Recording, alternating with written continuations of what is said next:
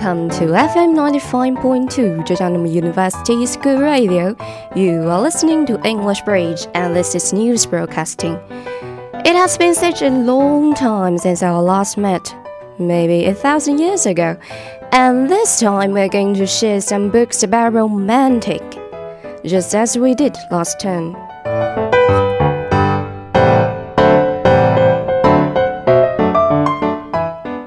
As we have just talked about the books, the stories, and the writers, all we share here will learn about romantic love. And during this program, we're going to talk something about romance we all know today. It seems to be universally known to all that we figure out we date out someone because we want to find the one in our daily life. You can also call the one your soulmate or the one that you want to share your dreams, your happiness, and your sadness, and the rest of your life. Anyway, it seems to be a common sense we have in modern times that we would better find someone not only face in appearance but also in spirit. But actually, this idea wasn't built in one day, and this is what I'm going to talk about this day.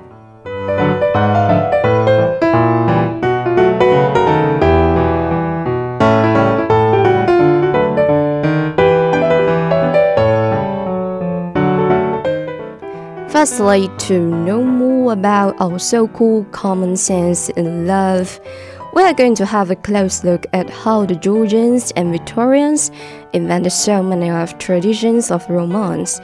At that time, the main revolution is yet to come, when the idea of finding the one would become the central focus of our desires. During the first half of the 20th century, there was more social upheaval than at any point in history. And out of this turmoil came romance as we know it today. As women became indispensable, their needs began to matter. A new kind of fiction emerged for a new kind of woman. It was racy, explicit, it was deviled vividly and lived out in reality. It didn't stop at boundaries of class or sexuality. This new kind of romance was based on the idea that a soulmate was essential to personal fulfillment. By the end of the century, romance was not just highly desirable, it had become a right to be demanded by everybody. And this is what we call the age of modern romance.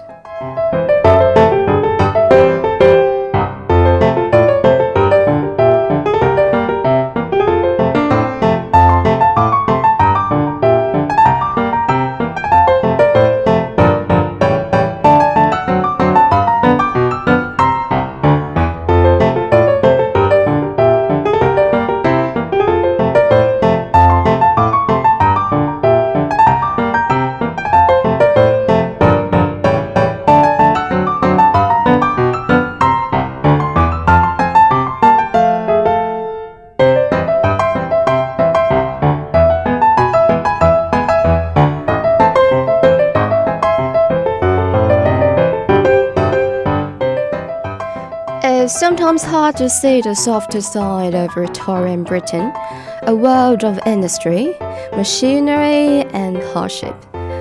But the workshop of the world didn't only manufacture cloth.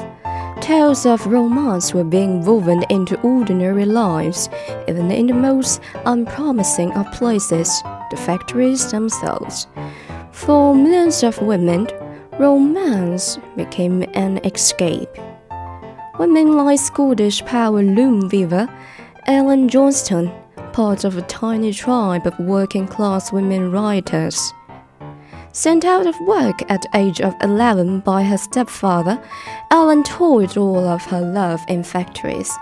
She was twice abandoned by a lover, and a daughter was born out of the wedlock. Ellen's, Ellen's life was as tough as we could imagine, and yet she had an escape. She lived as if she were the heroine of a romantic novel.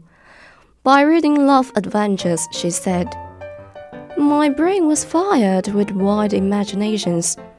Ellen's romance fantasy helped her to step outside the differences of her young life.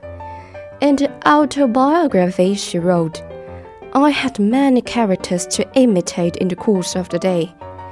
In the residence of my stepfather, I was a weeping willow. In the factory, I was pensive and thoughtful. I am one of those beings formed by nature for romance and mystery. And soon Ellen began to turn these daydreams into poetry.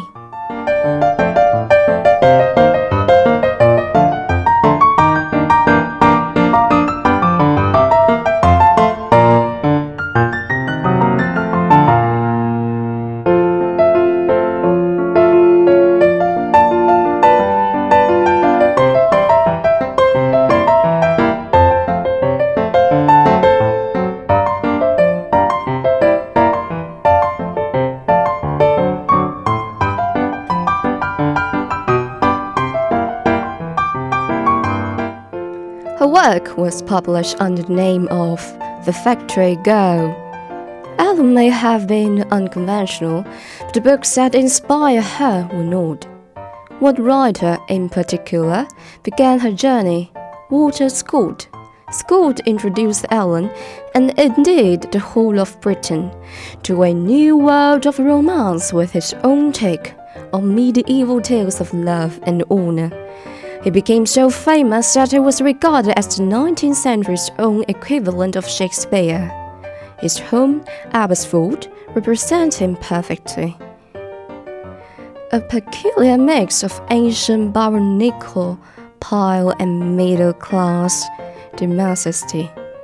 And when it came his most influential book, Ivanhoe, Scott applied the same approach to the chivalric romance of old. Published in 1820, it was a tale of 12th century knightly adventures, but with a modern twist. In the story of Ivanhoe, the hero was, has quite a lot in common with Walter Scott himself. He's modest and honorable and diligent. He's basically a man of the 19th century rather than a knight of old and Scott doesn't really approve of the heroines of the medieval romances that inspired his work. These naughty beauties, he said, sometimes conferred upon their lovers the rights of a husband before any wedding had taken place. Leading ladies of Scott's own tales of the olden days never get up to any hanky panky. There isn't much in the way of passion. We are told more about what the women are wearing, what they are feeling, which might explain why ladies like to dress up as the heroines of the book, particularly for the climatic scene, where the women in Ivanhoe's life compete in a kind of virtual face-off. Rebecca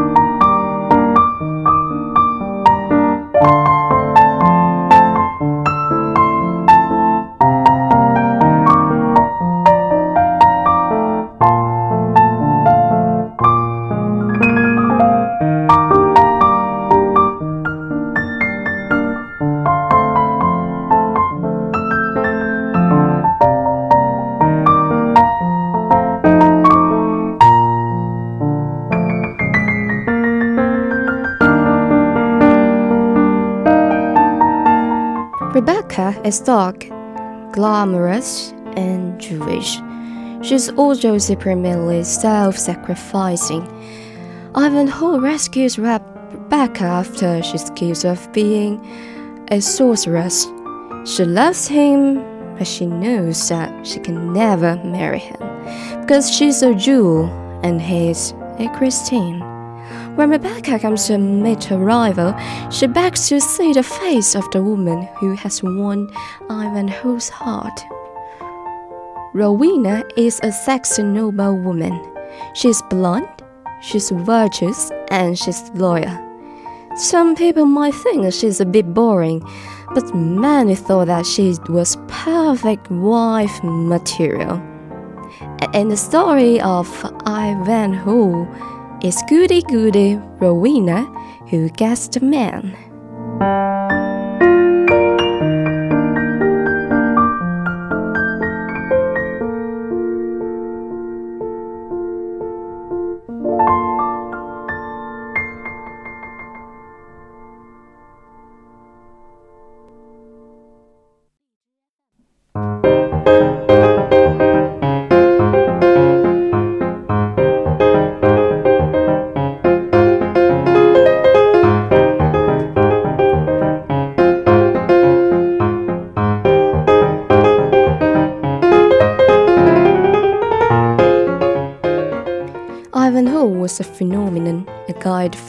Behavior, and one of the most influential books of the 19th century. The idea of chivalry is promote helped the British to define themselves, just as the society was being totally transformed by industry and empire. And now we can pick out another key word today chivalry. When Queen Victoria married Prince Albert in 1839, chivalry became part of their romance. Chivalry was a perfect expression of what it meant to be a Victorian gentleman. It gave you a set of rules for living. You could aspire to be like a medieval knight, a man of action and honor, even if you were, for example, a bank clerk. Medieval knights were supposed to be strong, but also gentle and polite. They were supposed to be manly. They probably had beards, and that was behind Victorian fondness for facial hair.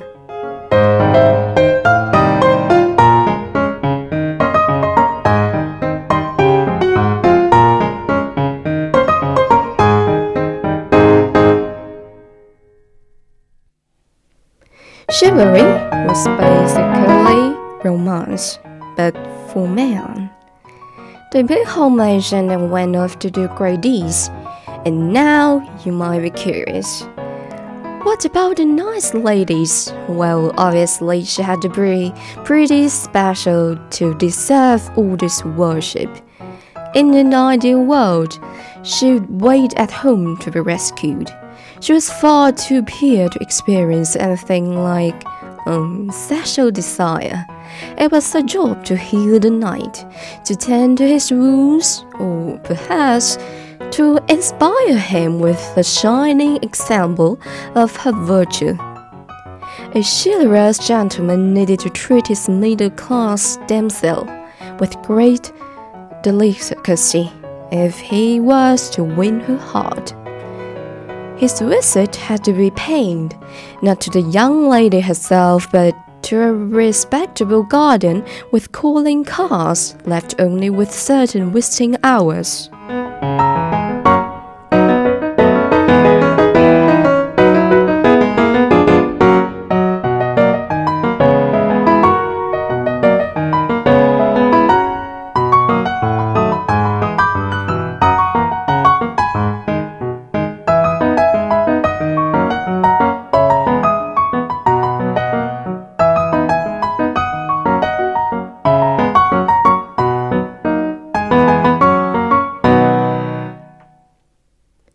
Lives of well-off Victorian young ladies were very tightly restricted.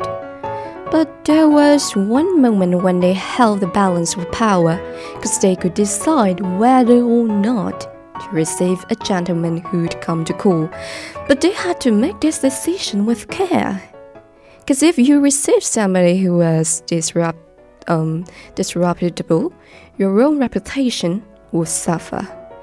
A suitable gentleman might be invited to an informal gathering, perhaps an afternoon at home with ref refreshments and music. And there was one place where romance could blossom at the piano. Music always plays a significant role in courtship. Music was a great way of gaining attention the possession of some musical skill, especially for a young woman, seems to be connected with her whole moral character. And if you were not particularly good looking, playing music helps to make you attractive. Just imagine a picture. A man and a woman were going to sing together or play a duet. If the man was playing the bass part and attend to man's right hand and woman's left hand, they may clash.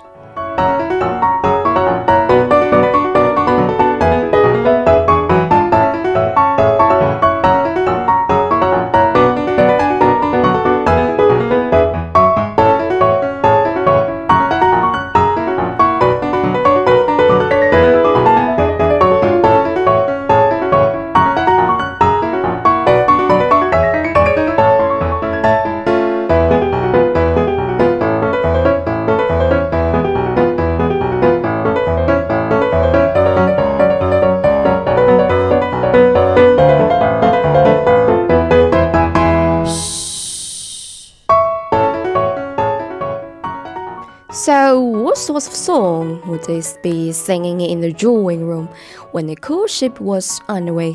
For example, if you were a man and you want to impress, maybe you sing a soldier song, and women may think, Wow, that must be a butch guy. I may try to interest him. Singing a soldier song may seem to be weird now, but remember, chivalry in Victorian times and women had their own songs as well. For instance, songs about the home, and men might think, oh, that girl must be someone who cares much about our family. Songs about children, songs about flowers are big hits for women.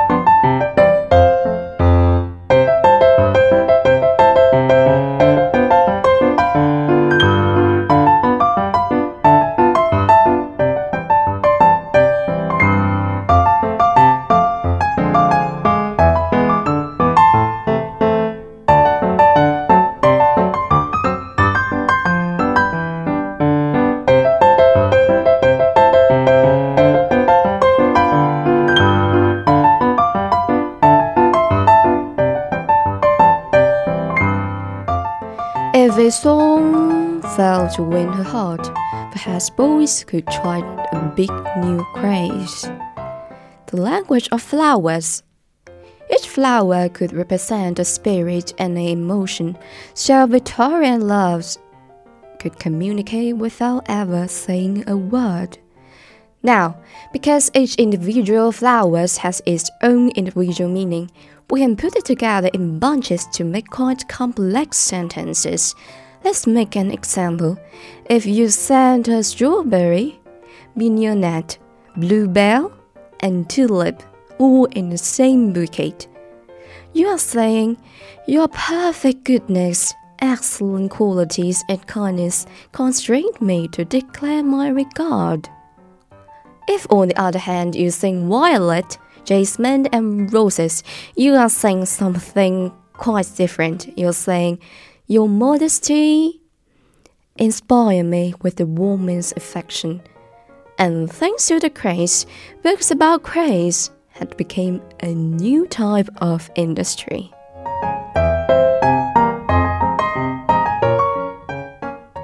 The commercial possibilities of Valentine's Day were also being explored, particularly due to the arrival in 1840 of the penny post. But it is not all about romance. Here is a curious phenomenon the vinegar Valentine. You could send one as an anti Valentine's card to, um, maybe a girlfriend who dumped you. Uh, that's, what we call ex.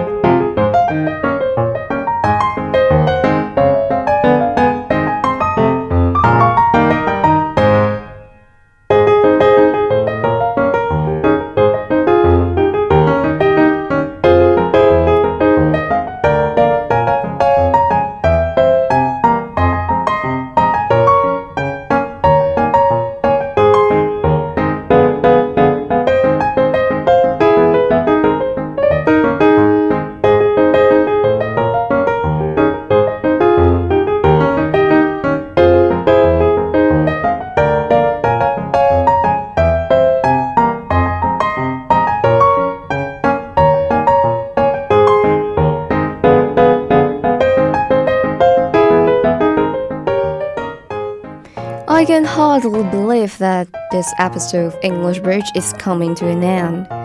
We just talked about the love in Victorian times. But remember, it is not only about books, flowers, songs, and commercial industry that form British romance. Enjoyable time is always short. Thanks for spending time with me. This is News and English Bridge. Have a beautiful night. See you next time. Bye.